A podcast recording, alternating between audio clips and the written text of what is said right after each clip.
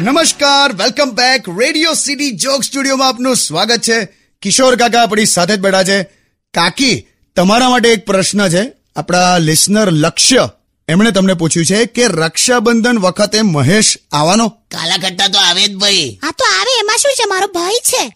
અને આપણું ઘર એ એનું જ ઘર કહેવાય. હવે તો ઘરમાં હું તવો ના રાખું. જો રાખડી તો બાંધવી જ પડશે ને એને. બિચારા મહેશને તમારા માટે કેટલી લાગણી છે ખબર છે? લાગણી હોય તો ફોન પર પતાવી દેવાય અમુક વાતો તો. એને આ વખતે બહાર ફરવા લઈ જજો ઓકે? જો અત્યારથી જ મેં તને કહી દઉં છું કે એની હાથે મેં બહાર નથી જવાનો. કેમ? અરે એની સાથે ચાલતો ચાલતો આમ મેં બહાર જતો હોઉં છું ને તો કોક એમને મને લોટ આપી જાય છે ચોખા પકડાઈ જાય છે. નહીં જાણે મને હું સમજતા હશે લોકો. એટલો બધો કાળો અને ગરીબડો લાગે છે ને આધુનિક માણસ છે આધુનિક રિક્ષાના ધુમાડા ભેગા કરીને બનાયેલો માણસ. બસ હવે સોંગ વગાડો.